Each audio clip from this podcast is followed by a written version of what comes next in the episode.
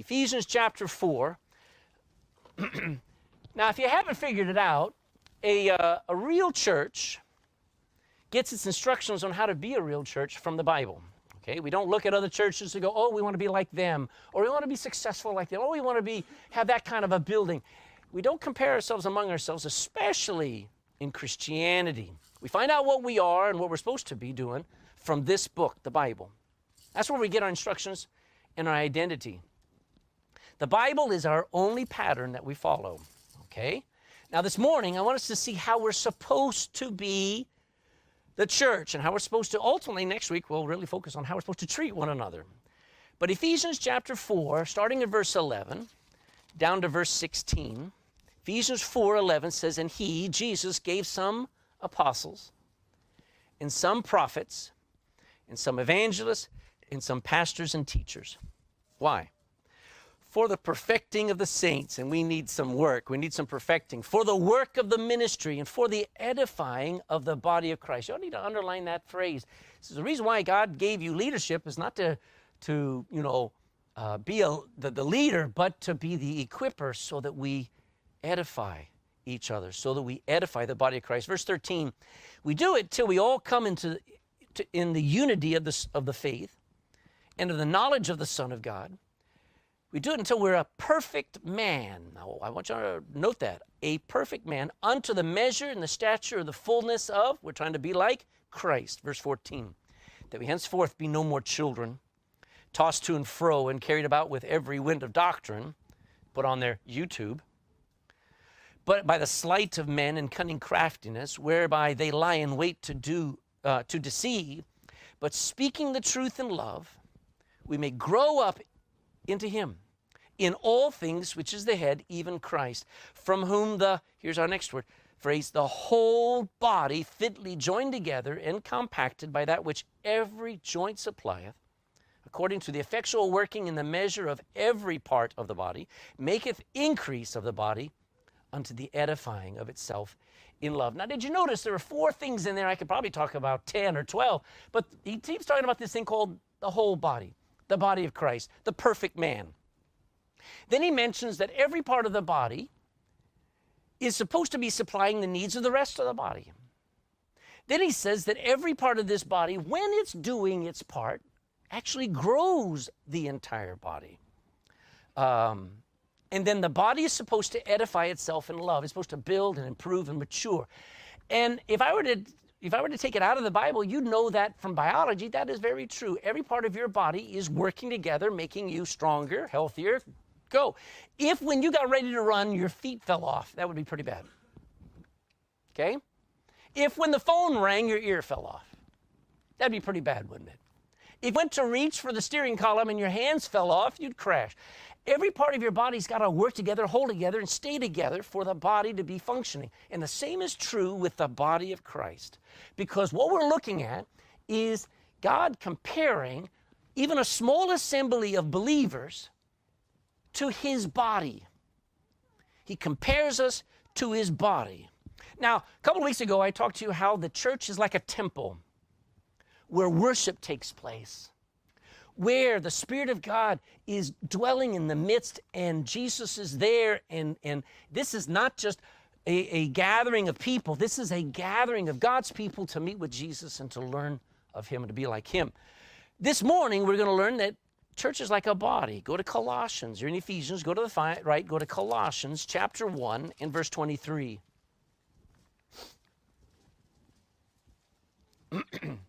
Colossians 1:23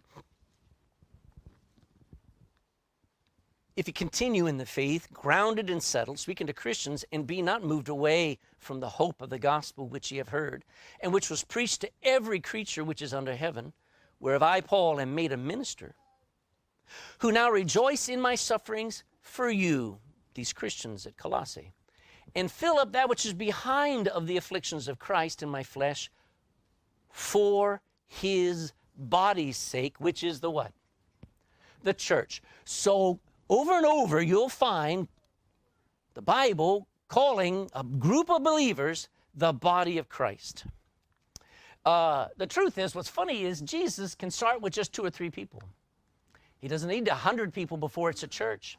He says, where two or three are gathered together, then I'm there.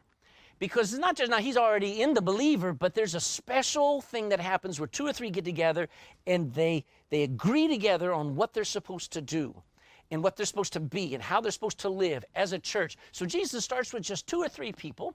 And what's amazing is we represent, this is what's wonderful and yet scary at the same, time. Okay? We represent what the body of Jesus Christ would look like and be like today. How do people, if they met you, would they think of Jesus or would they think of a rebel? Would they see somebody with a good attitude and with hope and joy and purpose, or somebody who's just got a bad attitude and somebody you want to run away from? You know, here, here, you know, movies have made ideas of what Jesus would look like, okay? But that's not a, do you know what Jesus looks like? I'm to scare you. You ready? That's what Jesus looks like today. All right. That's Eric. That is revolutionary. You got to understand. You don't people don't have to look like Jesus is in the movies for them to be like Jesus. How you live ought to reflect how Jesus lived. When people meet us, and especially as a church, we are his body now. His body, when he was here on earth, walked among people, touched the lepers, uh, loved people who were unlovely, ate with the, the bottom of society, rebuked those who were arrogant and proud and too high up above all the common people. That was Jesus. What are we like? We are the body of Christ on earth today. Now, these are, this leads to four hard truths. Not every church is actually a church. Just because a group of people gather for religious exercises and may be accepted by the world as a church Maybe the government accepts it. I don't know. I don't care. It doesn't mean that it actually is a church. Jesus said, I'll build my church. That means that there are other churches. The devil has his churches. So don't think that just because a building has the word church on it, that it is a church. Only born again believers in Christ who are committed to other believers. I know people who are committed to Christ, but they couldn't care less about other believers. Wouldn't that be a what they call an oxymoron, a contradiction. You can't love God and not love people. So a church is a group of born again believers who are committed to even other believers as a body, as a church, so that we can be what Jesus saved us to be. Uh, remember last week we talked about the word, ek, not a, two weeks ago we talked about ek, uh, ecclesia. It simply means, and I'll boil it down to a group of people called away from the world to assemble together with the goal of becoming like Jesus. That is it. The moment you got saved, you were pardoned, forgiven, but you weren't much like Jesus. Okay? The purpose of now coming to church and getting the Bible and learning to pray and going through troubles is to fashion and forge a different person out of you, to make you and other believers altogether like Christ. So, not every Christian is a member of a local church. Go to Acts chapter 2. Acts chapter 2 and verse 46.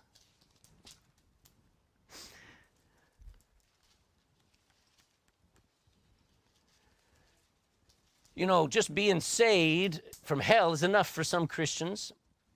A lot of Christians don't desire anything more than a free ticket to heaven even fewer Christians know that God has placed believers in a local body of believers that they can assemble with as a church. Acts chapter 2, verse 46. And they, this group of, at that point, there were 3,000 Christians. They continuing daily with one accord in the temple and breaking bread from house to house, verse 46, did eat their meat with gladness and singleness, of heart. They had unity. They loved being together, verse 47, praising God and having favor with all the people. And guess what? The Lord added to the church daily such as should be saved. Uh, question is Are you just sitting and watching, spectators, or are you a member knit together, fit together with other believers? We'll go back to Ephesians. I've got to show you this because um, uh, Ephesians chapter 4, you might not have noticed it. Ephesians chapter 4, 16. Ephesians 4, 16.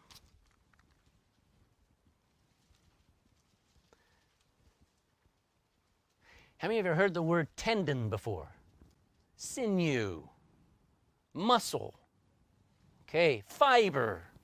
All those words are words the Bible uses that describe a human body how I have I have certain tendons in my hand that are unbelievable that when I go to pick up something that is two times my weight, my fingers don't rip off.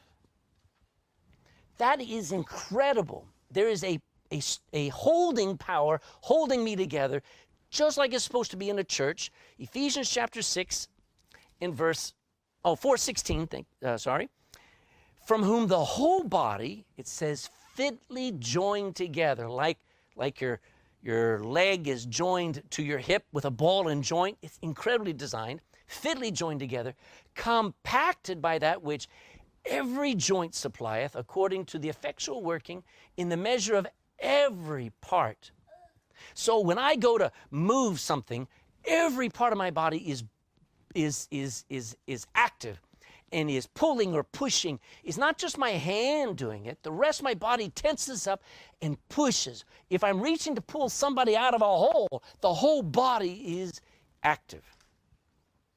So that but the point is this not every Christian is part of a body. They're not part of, of um, uh, well, I want to give something here. Not every Christian is part of that body. Too many sit and they watch and they're spectators. And not every Christian, this is the third hard truth, not every Christian cares for other Christians like Jesus intended them to. We probably have heard of religious leaders who have fleeced their flock instead of feeding their flock. Individual Christians in this day and age are quick to mistreat each other horribly.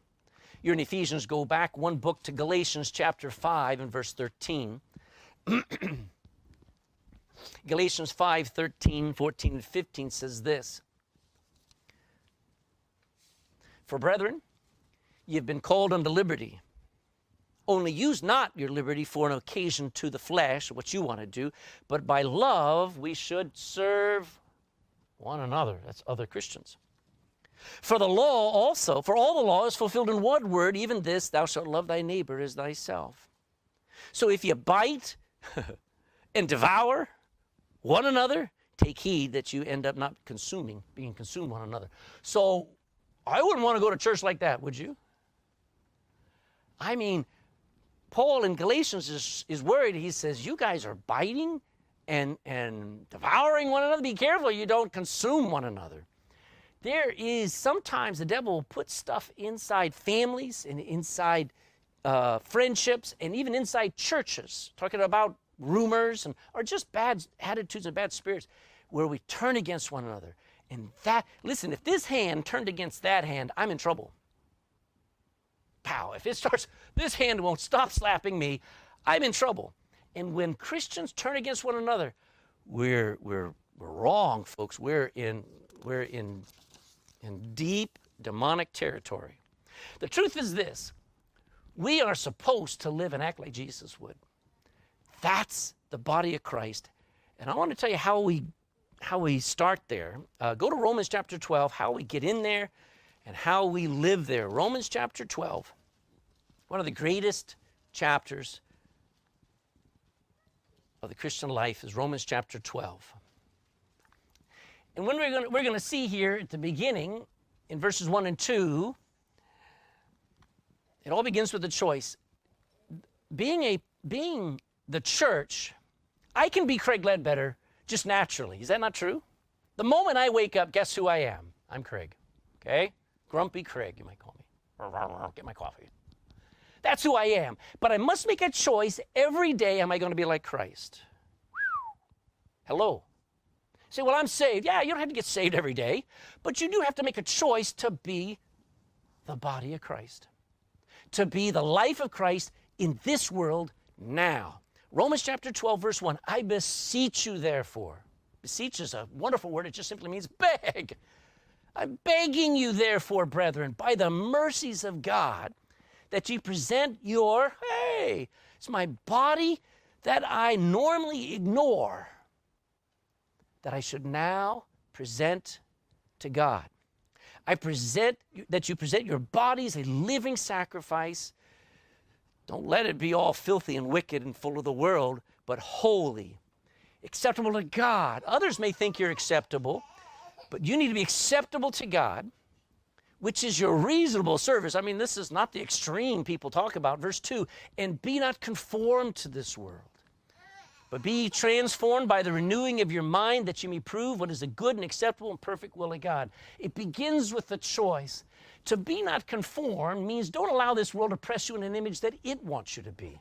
When you were children, did you ever play with Play Doh? Plasticine clay. Did you ever play with clay? And and then they came out with molds, and you could like here they're making a fish, or maybe be something else you could make. Or I love the ones where you're making something and then looks like spaghetti coming out, you know, and it's hair, and you put the hair on whatever. All of that is by pressure and by form, that clay takes on the shape of whatever you want it to be. And the world sees you and says, let's see what we can make him be or what we can make her do. Um, 99% of people live according to the pressure and the opinions of others. I'm not exaggerating most people are not able to stand on their own, make their own decision, and do what their conscience has determined must be done. That's why we live in such a, a demonic world where it, it, sin just goes worse and worse because nobody knows how to just say, I'm not going that far. I'm not going to do that. Uh, most of the world lives according to the pressures and opinions of others. That's why the world is depressed, because people don't have a good opinion of them. They, li- they rely on the opinion of so many other people. And that's why the world uses the word fashion. You ever hear the word fashion? Oh, this is the new fashion. But fashion is a great word. Fashion means to, to uh, force a shape on others. Shape someone's life according to your ideal.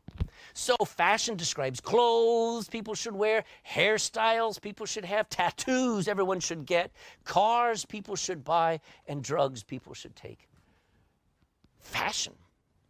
So, be not conformed is the command there. And then he says, but be ye transformed. It's not automatic, it's a choice you make. And a transformation takes place on the inside. That's why the new birth is so revolutionary because people say, well, I'll go to church. That's external. Well, I'll pray a prayer. Well, you can go through the motions. But there has to be something on the inside, like when a caterpillar transform is transformed into a butterfly. And that's the word here, be ye transformed. None of us can transform ourselves. Sorry, folks, but Marvel Comics is a comic. it's a lie. Guys just don't, with gamma radiation, become the Hulk. Everybody's enamored with these people who can be transformed into superheroes. That's not where it's at, folks. Where it's at is where I'm transformed into being like Christ, which is the better. From the moment of salvation, we've passed from death into life. We've changed destination. I'm no longer going to hell, I am going to heaven. The Bible says I should be different, shouldn't I? If I'm saved, I should be at least a little bit different but it happens when I no longer allow the world to, to form me, but I get transformed by the renewing of my mind, what I think about, what I learn from, what I, what I, what I focus on, and what I want to be like. So Paul begs and begs and begs with us to live this new life. And he calls it the sacrifice life, a living sacrifice. Um, uh, 1 Corinthians chapter 6, go to the right. Hold your place here in Romans. We'll come back there in a second. 1 Corinthians chapter 6 and verse 19.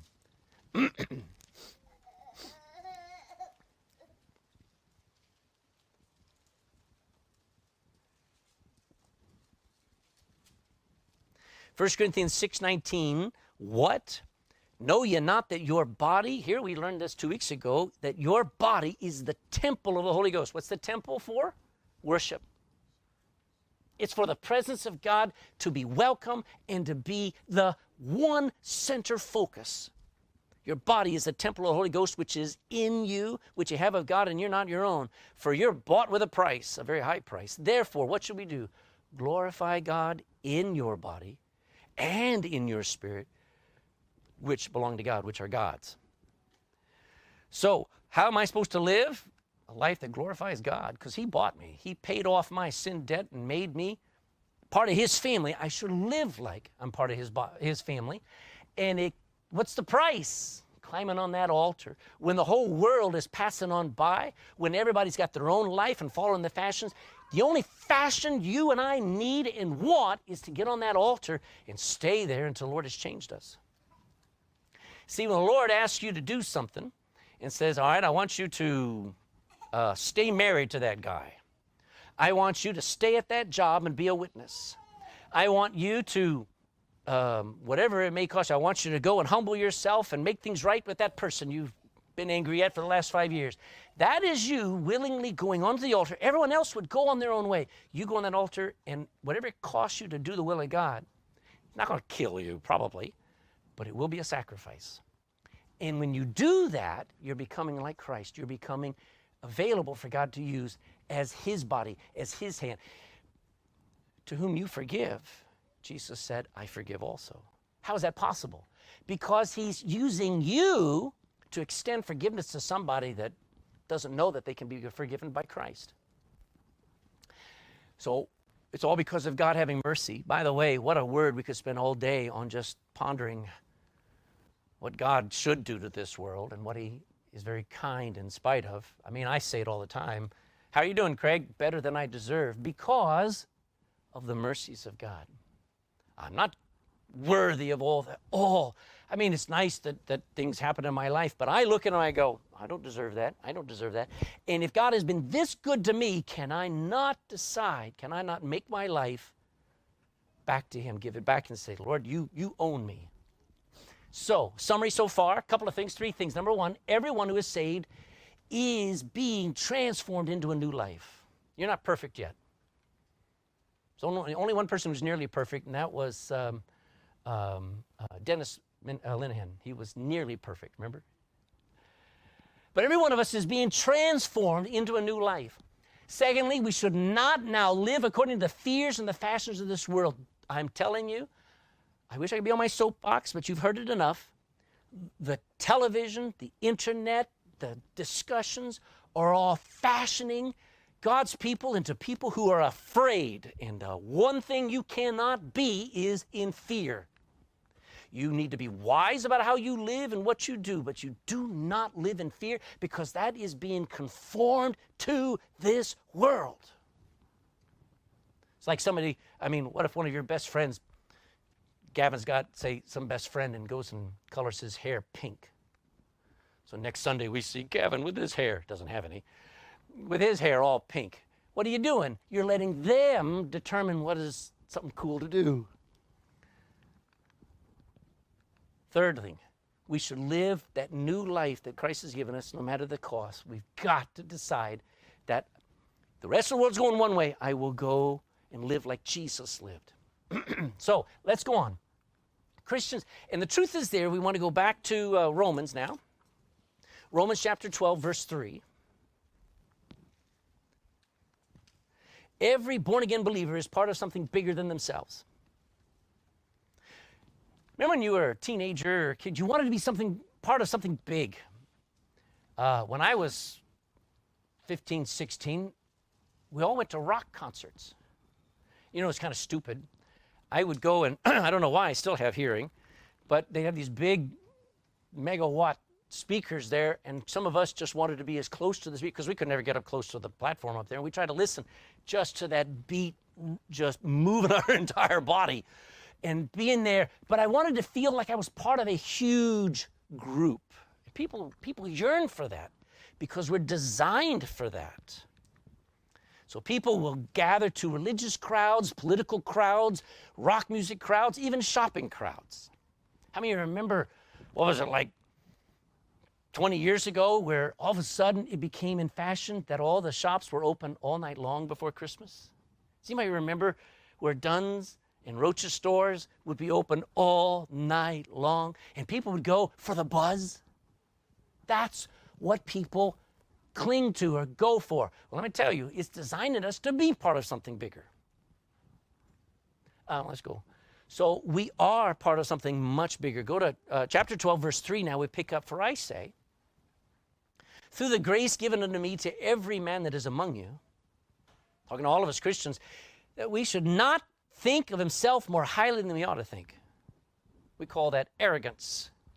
Don't think you're better than where God has you right now. Not to think of himself more highly than he ought to think, but to think soberly. It means think things through, according as God had dealt to every man the measure of faith. For as we have many members in one body, and all members have not the same office, so we, being many, are one body in Christ, and everyone members one of another. Stopping right there, just did you see what he said? My body's got fingers and toes and uh, uh, lips and ears and eyes and hair, feet. It's got all of these uh, parts, and it says, uh, as we have many members in one body, and all the members don't have the same office or the same function. So this finger does not do what my foot does, does it? This hand doesn't do what this eye can do. But that does not mean that the eye is superior to the hand or that the ear is superior to the eye. We all have different functions in this body. So is the body of Christ. Every one of us are members one of another. We're members of one body. Um, 1 Corinthians 12. Hold in your place here. Go to the right. 1 Corinthians chapter 12 in verse 27. 1 Corinthians 12, 27.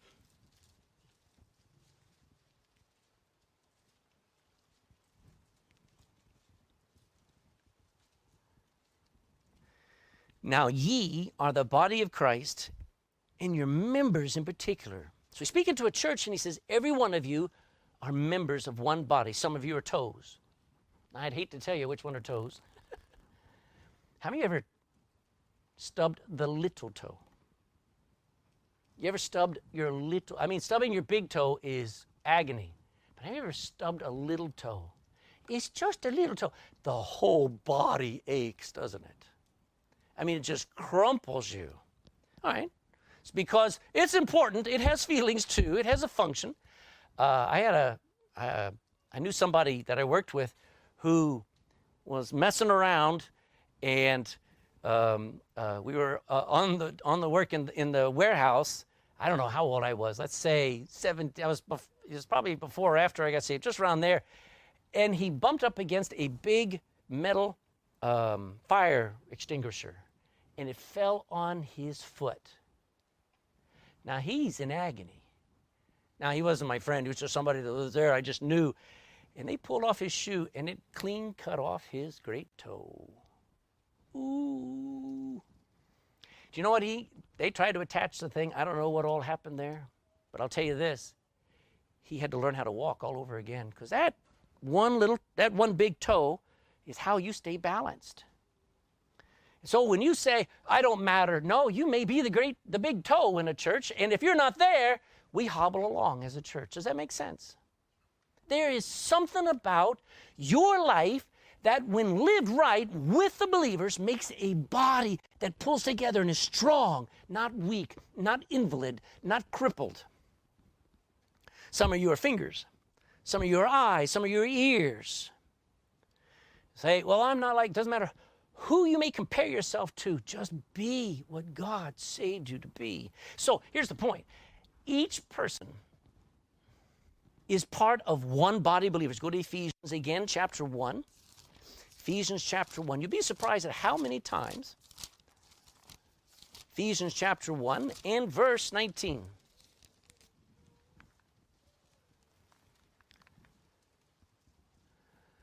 Ephesians 1:19 what is the exceeding greatness of his power to usward who just simply believe, according to the working of his mighty power, which he wrought in Christ, when he raised him from the dead and set him at his own right hand in the heavenly places, far above all principalities and power and might and dominion and every name that is named. This is talking about Jesus, not only in this world, but in the world which is to come.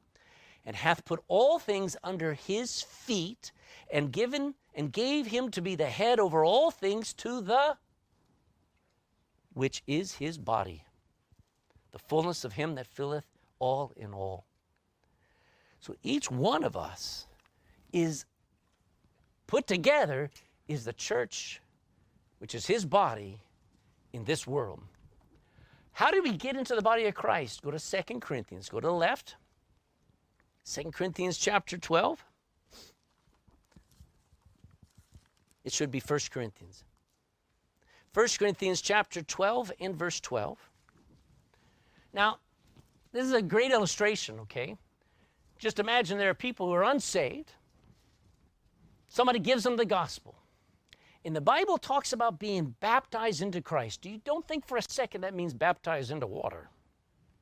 Because water does nothing but get you wet. You, when we do baptize, you place them in water, underwater, and thankfully we bring them back out of the water, okay? That's baptism.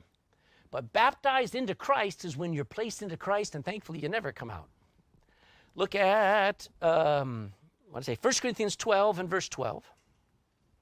Here's that concept again. As the body is one, it's one unit, and hath many members, and all the members of that one body being many are one body, so also is Christ. So he talks about the human body and then compares it to Jesus. Verse 13. How do we get in there? By one Spirit, the Holy Spirit, are we all baptized into one body, into his body, whether it be Jews or Gentiles, Irish or Texan, whether it be bond, slaves, or free and we've all been made to drink into one spirit. Uh, so, over and over, Acts 16 31, believe in the Lord Jesus Christ, and thou shalt be what? Saved. Saved means because of the cross, you're placed right into Jesus Christ. And, and at that moment, from that time, you're a part of something bigger than you ever thought could be possible.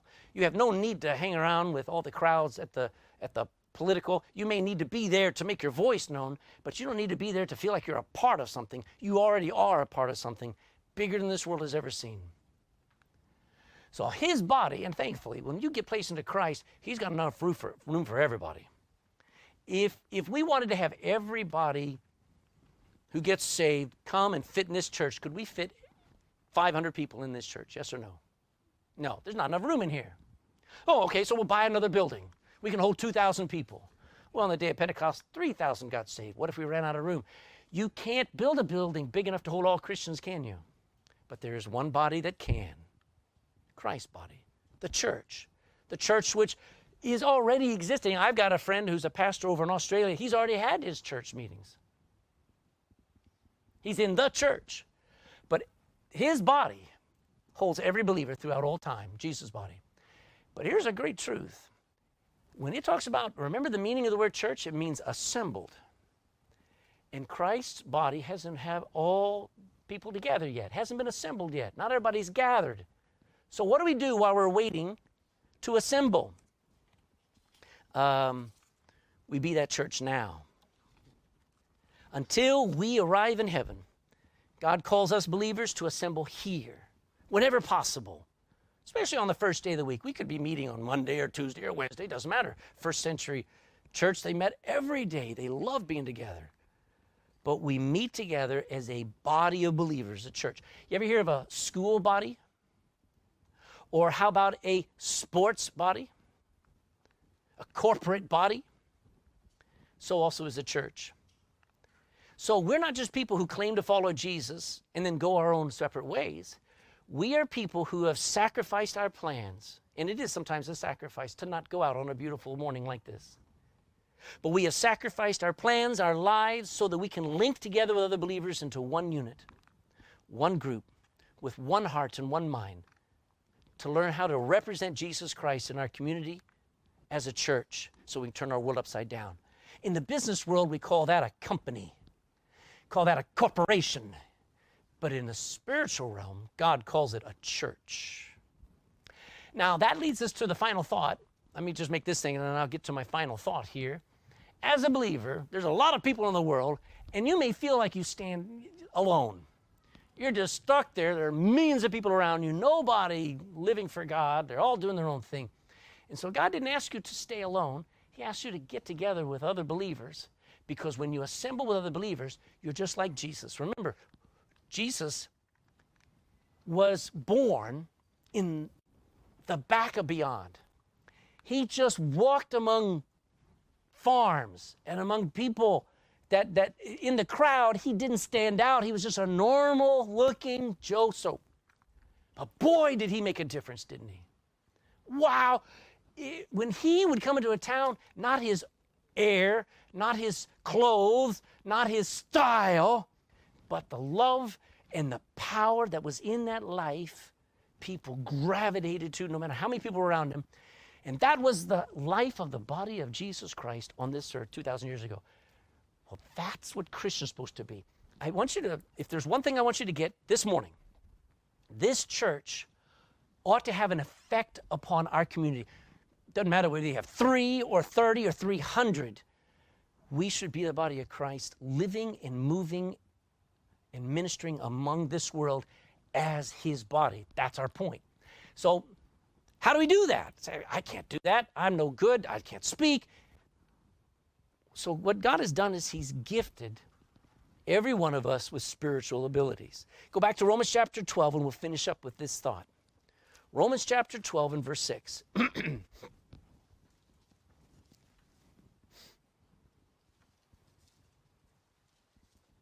Romans 12 and verse 6. Having then gifts differing according to the grace that is given to us so God has grace in giving you one gift, somebody else is given another gift. Someone else is given a different gift. Uh, at Christmas, or, I mean, birthdays are kind of unique because every gift is for you. But Christmas is a little humbling because you see all those gifts and not every one of them are for you, right? Well, not every one of the gifts go to one person. They're spread out among all the different people. And God determines which one you get. Verse uh, uh, 6 goes on, he says, whether, he's, here's the first one prophecy. Let us prophesy according to the proportion of faith. Or ministry. Let us wait on our ministering. Or he that teacheth on teaching.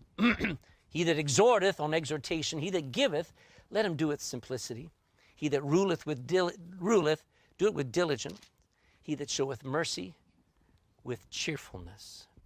Now, there's a lot in that. We're actually going to start there next week and pick up some of these things. But I want you to understand God especially spiritually, supernaturally gifted you to do a special job in the body. I'm glad for that finger. God designed that finger to do some amazing things. God designed this ear, that ear, every part of me working together makes for a pretty good working body. Every one of us are a part of the body of Christ, gifted to do a special job. So when we look at that list, we start off with the first one, which is a good Bible word, which is prophecy. Now, prophecy doesn't mean foretelling the future. The future is already foretold. I just tell forth the future. I can just tell you what's happening. I don't have to have a special revelation from God. I already have a special revelation from God. So every Sunday when I'm up here preaching, I am prophesying, which means I speak for God. And that's okay. Pastors and evangelists and missionaries are supposed to have this gift the ability to stand up and speak, knowing that a lot of people are going to walk away and hate them. There, I know people who are afraid of that gift. Oh, I hope the pastor doesn't call me to be a missionary. There's a song, Please Don't Call Me to Africa. As if that's the worst place to go. Why would you? Why would you choose? Well, uh, I, I pray God doesn't call me to be a missionary um, I, I, you know, it's like somebody saying, don't ask me to work in the crèche. In God's kingdom, He gifts you beyond what you can do for a purpose that He would do if He were there. That's the body of Christ. So, preaching, that's where you speak up for God. Sometimes you speak up for Him behind a pulpit, sometimes you speak up for Him at the coffee shop. Prophecy is a gift. I didn't have this gift when I got when I was I got saved at 17 and I was 15, 16, 17. You know what I liked? I'd stay up all night long with my telescope drawing. We didn't have I didn't have a expensive camera and equipment to be able to take pictures of the stars, so I drew it. And I didn't I loved being alone. I'd work on electronics in my room for hours and days. I loved being alone. That was that was fine with me. And then God saved me and said, "Now go and stand in front of people and preach." Say, where'd that come from? Only God. Preaching. He then says, secondly, ministry. What a good word. Ministry means serving. It's a servant where you serve the needs of one another to the lowest level. It means carrying one another. We, we call our, our leaders ministers of government. Wow, what a good word if they would live it. They're supposed to be helping us, not fleecing us and not, not running and controlling our lives. They're supposed to be doing things that make our life easier to live. Ministry. And isn't that true in a church? Isn't it nice when somebody just comes and sets up church and doesn't say anything except, I hope it's a blessing for people? Sets up, fixes coffee, ministers, finds out somebody's car's broken down, runs down there, pumps up their tire, uh, replaces the tire because they can't, they don't have the health to do it or whatever. Somebody mows the grass for somebody else who just, just is a little tired that week or whatever. That's ministry. And that's a gift. How about the gift of teaching? You know, sometimes you spend so much time learning that Bible, God's giving you the gift of trying to find out what is God meaning? What is He saying so that you can make it plain to somebody else? There are people who have that gift. Use it for God. Jesus would sit down, he would explain. He says, Let me tell you about the kingdom of God. Let me tell you about uh, what heaven is like. Let me tell you what it's like in your heart. And he taught. Now, Jesus had all the gifts And a body that, of, of a church, a Christian body, has all the gifts, as if we're the body of Christ now. He goes on, he talks about exhorting. You know, there's nothing like if you're a child and you're in a race and you're running for a, for a prize, and dad's on the sideline going, You can do it! Go! Woo! That's my son! That's my daughter! You know what that does to the kid? I can do it. That's exhorting. And isn't it nice when you're around a Christian who says, look what God's doing with your life. I so envy you. You are such a blessed woman. You're such a blessed man. Boy, keep going. God's got great things for you. That's an exhorter. Some of you have that gift and you use it on, on the phone or you're trying to sell something. you're exhorting people to buy something. Why don't you exhort one another?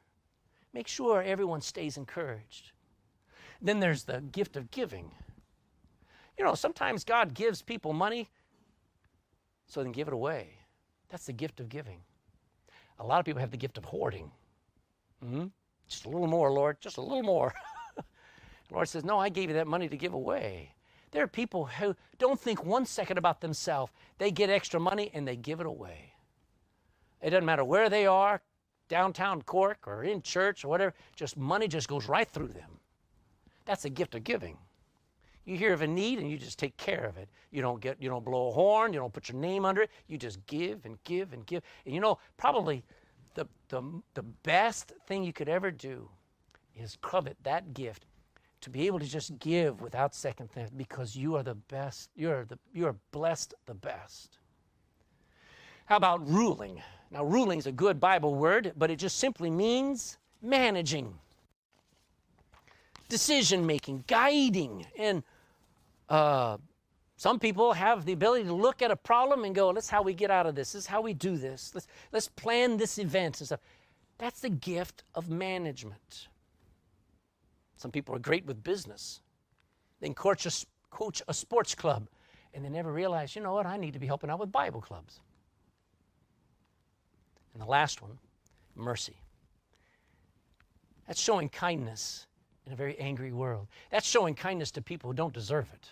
If you have mercy, it's like a nurse or a doctor. Somebody comes in and they were racing. They were they were they were um, uh, they were joyriding. They they stole a car and they just took off and they ran over a, a roundabout and when they crashed, they're in pieces. And when the nurse looks at them, the nurse doesn't care where that person came from, what they were doing that nurse or that doctor just gets busy and loves on them and, and helps them and patches them together without question. That's the gift of mercy. You don't care who you're dealing with. I don't care whether they're they're as far away from God, or how wicked they may be, or how ungodly they may be living, or how blasphemous is their mouth, they just have mercy on them. They just love them. They just care about them. They keep witnessing to them. Wouldn't you say that'd make a great church? To have people full of all those things? That's what we're supposed to be. God saved us and He's gifted every one of us to serve in this church. You say, Well, I wish I was a great preacher. What you mean is you wish that you were out on television or YouTube and people were uh, admiring you instead of, I wonder if I could preach behind that pulpit and be a blessing to this church sometime. I wonder if, if my, my experience and my walk with God could be an example to somebody else here all of those gifts were given to you to minister and care for the body of Christ here in, in this. And we'll talk about this next week, where it is how do we treat one another. And the rest of chapter 12 is chock a block full of a list that is just amazing. So next week I'm going to talk to you how the member of Christ's body, the church, are supposed to treat each other. It's kind of unique how the Bible doesn't just say, oh, you figure it out. No, it gives us clear instructions. By way of review, let me say every one of us who is saved is already transformed into a whole new life. I've already got a new life. I just need to grow up in it and be it. I need to live it every day by choice. We should all live that new life no matter the cost, and it will cost you. If you're going to be a Christian at school or at work, you're going to go against the flow, and it'll cost you. And home life's not going to be the same. Everyone who is saved is part of one body of believers, a huge church. It's called Christ Church. But because Christ Church hadn't all assembled yet, we're not all in heaven yet around him, we assemble here. And we're his body here in Ballincollig. By the way, we encourage other churches that are over there and over there, and we all just keep representing Christ's body, living and acting like Jesus. Each member is gifted to serve in their church. I tell you the story I've mentioned before. You might remember this guy named Elvis Presley. Elvis Presley picked up a guitar when he was very young started to play it, started to sing. And he used to sing in Sunday school. The teacher would get up and says, Elvis, I mean, what a name, Elvis, wherever they came from, I don't know. Elvis, we're going to sing Trust and Obey. And he would get up there and he started singing. He wasn't, he wasn't shaking his, his hips yet but he was playing the guitar and the people would sing and God would be honored and that Sunday school would grow and it just set the ambience. Then somebody discovered Elvis is singing and says, You can do more. And he quit going to church and he quit singing for God and he sang himself to death trying to make people think he was the king. He wasted the rest of his life. What a shame where he was using his gift, wasn't he? To be a blessing to the body. And instead, he cursed his own life and he cursed this world with music. Oh, yeah, it's fun music, yeah. To what end? To what end? God has gifted each one of us to minister here and serve one another. So I'll ask you questions. Are you a member of this body of believers? Or are you just a spectator? Well, I come to church. I'm glad you come. Everyone's welcome to come. But don't you think we ought to link up and, and, and be together as a, as a body of believers? Are you serving in this church, carrying people who are wounded and hurt and need help? And that's what we're supposed to do? Or are you a spectator, just watching? Oh, look at so and so. Oh, he loves serving. Oh, she's such a good teacher. Oh, he's such a good pastor. And you're just watching. I'm going to plead with you like Paul did present yourselves your body's a living sacrifice. I'm going to put myself out. I'm just not going to think it. I'm going to get out of my chair and I'm going to say, I'm going to be a part of the body of Christ from today forward. Are you a member? Are you just a spectator? Father, bless what we've heard today. We take these things as, as gospel truth that what we are is something big. You sent your people out just a few, just 12. He sent them out turned the world upside down, and they did. But they didn't do it just individually, they did it as churches, as examples of what you were like as a body. It's nice when somebody meets one of us and they see Jesus in us. And boy, that's our goal. But one person is not going to meet all the needs of everybody, but a church can. Group of people who are gifted with different things and fit together like a body with all the different members. So help us to love our church. Help us to prioritize our church. That it would be something we, Lord, it's Sunday. I don't care if it's a beautiful day or it's lashing rain. It's priority. We got to be more like Jesus because Monday people need to meet a Christian, somebody like Christ. If somebody's not saved today, Lord, they're just spectators, they're just watching, entertained. Let them realize they may not have another chance. Today's the day. Today's a good day to get saved, get born again. Jesus died for them. Jesus gave his life so they could get eternal life. Would you help somebody get saved? Talk to me. Look in the Bible and, and turn to Christ and realize he wants them. And the rest of us, may we just bond ourselves closer than ever. Tighten up our, our grip on one another and bless one another. In Jesus' name, amen. Stand with me. We'll sing softly and tenderly. Jesus is calling.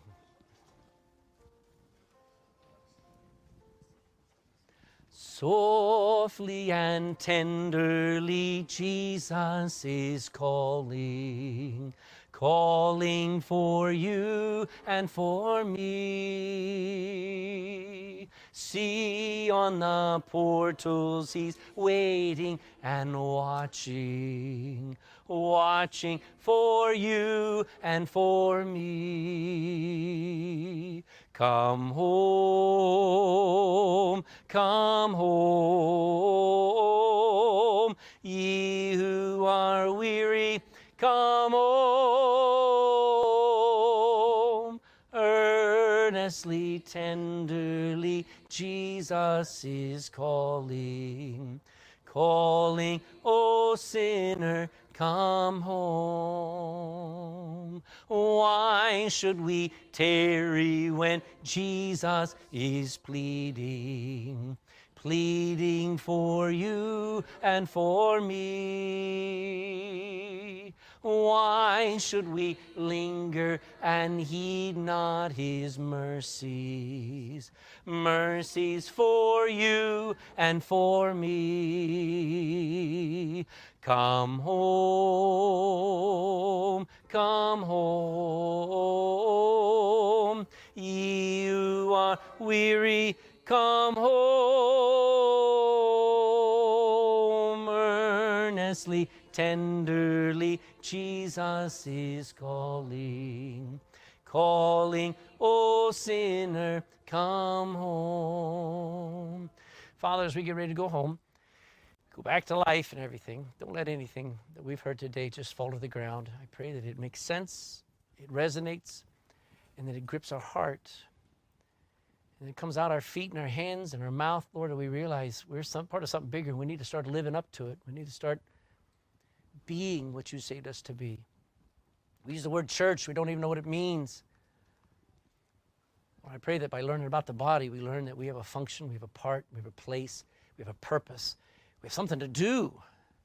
May we be busy doing that. Not trying to do what everybody else, just do what you called us to do so that this world gets turned upside down. It always has been turned upside down by faithful churches, small and large, doesn't matter, who love you and love the body. So bless as we go home in Jesus' name. Amen. Amen.